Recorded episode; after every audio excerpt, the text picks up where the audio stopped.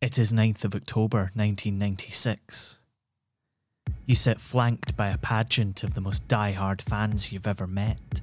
People whose commitment to their country's sporting endeavour knows absolutely no bounds. These are people who have travelled nearly 2,000 miles from their home country to a nation that most of them know nothing about. Perhaps not entirely due to their own ignorance. After all, Estonia has only been truly independent of the collapsed Soviet Union for five years. 800 of you in a stadium that's little more than a municipal facility, all waiting in nervous, slightly drunken anticipation to see the boys walk out of the tunnel. It is almost three o'clock, and the Scotland men's national team is stepping out onto the pitch below you. 11 Scots ready to go toe to toe with a team they had only met twice before. That's the beauty of international football. Go to new places, meet new people, drink strange drinks with strange people, and leave with new best pals. But the Estonian national team aren't here. Not on the pitch, not in the stadium, not even in the city of Tallinn. The match had originally been scheduled to kick off four hours later, but the floodlights, hoisted into the air on cherry pickers and looking very, very temporary, were unable to illuminate the pitch sufficiently to play the match in the dark.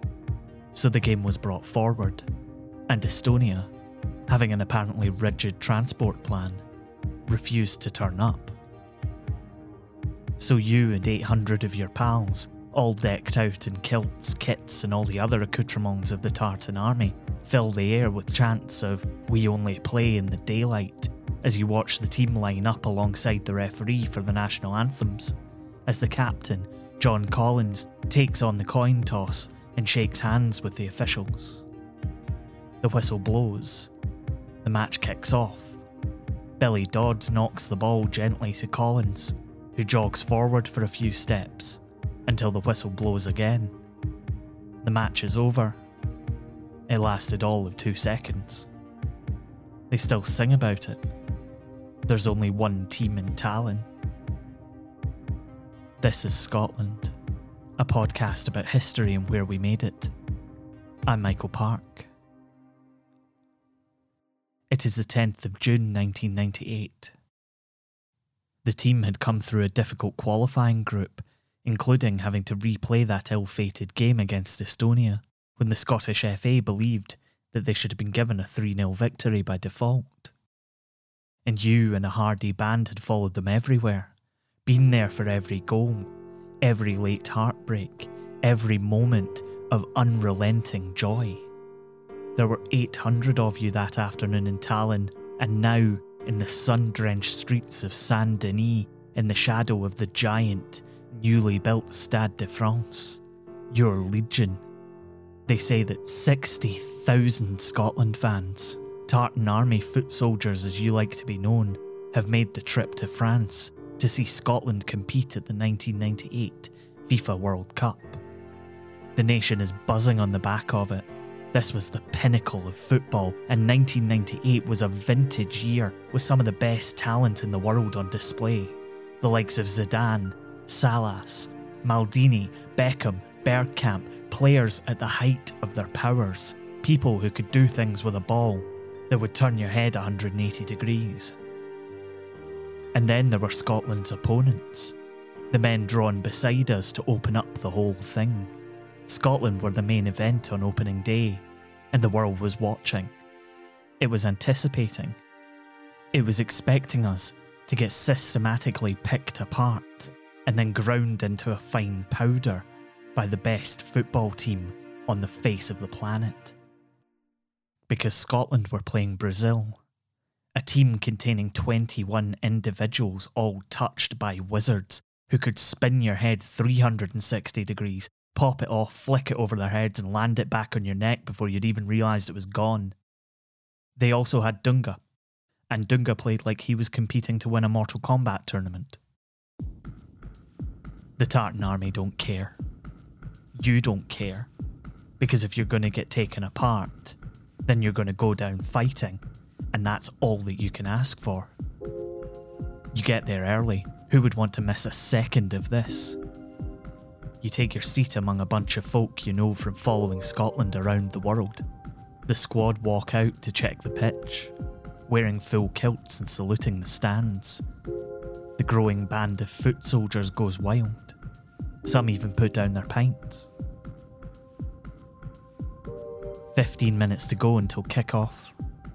The stadium is packed, and there's now folk from all over the country crammed into this giant stadium, a behemoth modelled after a terminal at JFK Airport that holds 80,000 people. 60,000 Scots in the streets, probably closer to 25,000 in the seats.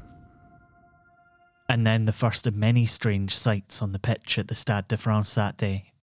There's Ricky Martin, global superstar and singer of the official World Cup song, leading a marching band out to the centre circle. You've had a couple of cheap wines, but you're pretty sure that's a real thing that's happening. People are dancing in the stands. There's a real Latin vibe in the stadium. In fact, throughout the whole of France. Even the opening ceremony, which is a whirling hallucination of vibrant inflatable flowers and weird characters, people hanging on trapezes from the rafters of the stadium, has something of a samba edged flavour. Is Ricky Martin really that popular? Or does that mean people think that Brazil are going to win the World Cup at a canter? The Brazilian fans certainly do. The teams begin to walk out onto the pitch the Brazilians walking hand in hand, Scotland, led by a stony faced Colin Hendry, the towering defender with a shock of blonde hair who would look more at home in a comic book than on a football pitch. The roars of the Tartan army were almost, almost drowned out by the adoring cheers and wild whistles that accompanies every match that the Seleção play in. You're standing behind the goal that Scotland are attacking in the first half. You should be sitting, but suddenly, the knocking of yours and everyone's knees around you has ruled out sitting as an option. So you stand through the national anthems as you, the players, the staff, and every other Scottish fan in the stadium belt out Flower of Scotland so loud that you think the people at home can probably hear it. And of course they can because millions of them are huddled excitedly around TVs all across the country.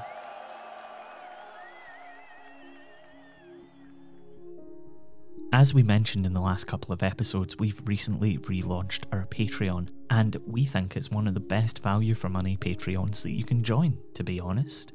If you like Scotland, if you like sleep stories, if you enjoy Mitch's music and Jamie's art, then you can get them all on our new Patreon for as little as $3 a month. You really can't say fairer than that. Head on over to patreon.com forward slash be quiet media and support us. Kick off. Immediately, Scotland are on the back foot. No wonder many of these players playing in their biggest game of their lives. We mistakes can be forgiven, will be forgiven. After all, if you're this nervous and excited, then you can't imagine how the players must be feeling. It is 5:34 p.m. local time. The match has been underway for 4 minutes and Brazil have a corner kick. Rivaldo, one of the undoubted stars in a team of stars, steps up and curls a corner in towards the near post of 40 year old Aberdeen goalkeeper Jim Leighton. As the ball comes in, it's heading for a point somewhere between the captain Colin Hendry and midfielders John Collins and Craig Burley. And appearing in that space, Brazil's centre back, Cesar Sampaio. It hits his forehead point blank and cannons into the net. The Stade de France erupts in a volcano of yellow and green.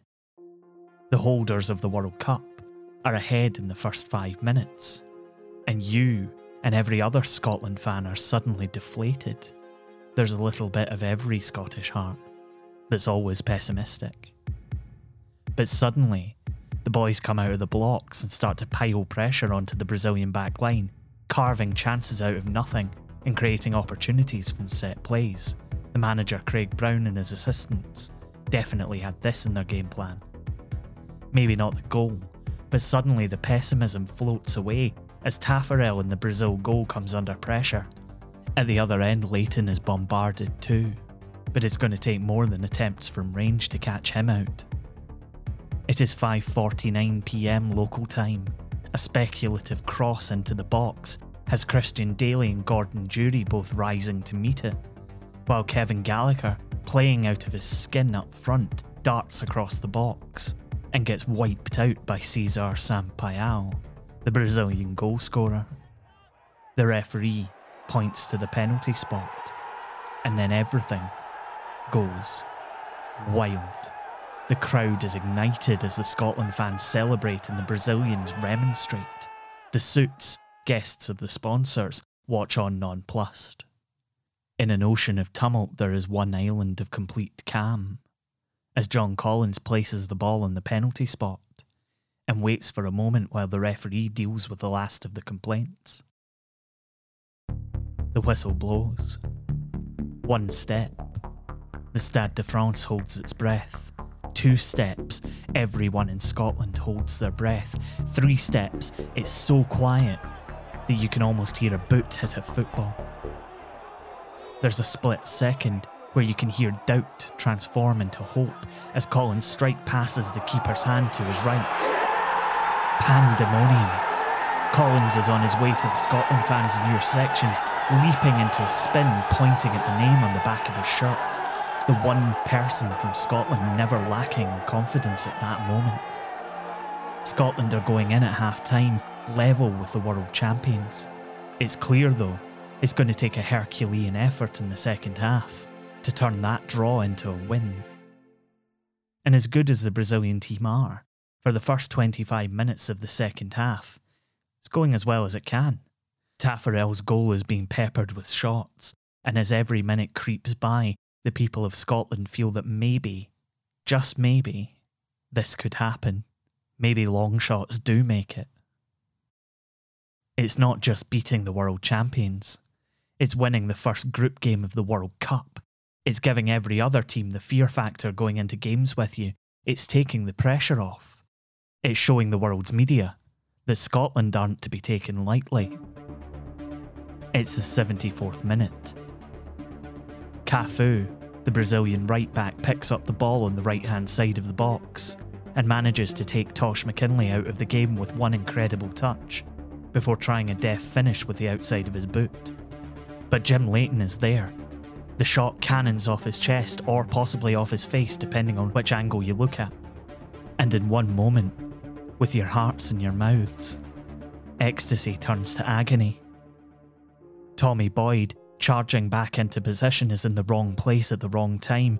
The ball cannons off the goalkeeper, off Boyd's chest, and agonisingly slowly bounces over the line. Brazil are 2 1 up and Scotland have lost their first game of the World Cup. Heartbreaking, but in the wake of the game, people are talking about how well Scotland played, how if they could play like that for the rest of the tournament, then there would be no problem in them making it out of the group. Scotland had shown that the Brazilians weren't infallible, they had weaknesses that could be exploited. And crucially, everyone believed that Scotland could achieve something, upset the odds, make everyone proud. But unfortunately, Scotland went out in the group stage, losing to Morocco and drawing with Norway. Brazil would lose their last group game against Norway, having already safely qualified, and then march onwards to the final. It would take France to stop them, beating them 3 0 in the World Cup final, lifting the trophy on home ground. Dunga never did win a Mortal Kombat tournament, there's no real model to this story, but the World Cup in 1998 was the last time that the Scotland men's national team appeared at a major international tournament. Until this year, when at the time of production, we go into the postponed Euro 2020 with matches against Czechia, England, and Croatia to come. Nobody expects anything from Scotland after 23 years absent from the big stage. But history shows us that it's not about winning trophies, It's about giving the country something to rally around, the opportunity to come together, if we can, the opportunity to take differences and throw them in the bin, the opportunity to celebrate something, anything, after almost a year and a half apart. No Scotland, no party.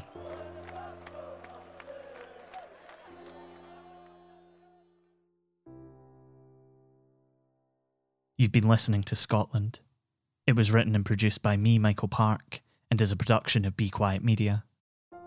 Thank you to the Scottish FA and especially to Michael Bockel for giving us access to use content from Craig Brown's 1998 World Cup diary. The music for every episode of Scotland is by our very own national treasure, Mitch Bain. You can check out more of his work at mitchbain.bequiet.media. Jamie Mowat does amazing illustrations for us, which you can see in our episode art. See more and buy prints at tidlin.com. Scotland is supported by Chris Lingwood and listeners like you on Patreon. You can get loads more from us for as little as $3 a month at patreon.com forward slash be quiet media. You can find out more about the show and read transcripts on our website, scotlandpodcast.net, and we're on Twitter, Facebook, and Instagram. You can find us by searching Scotland, a Scottish history podcast. Thanks for listening.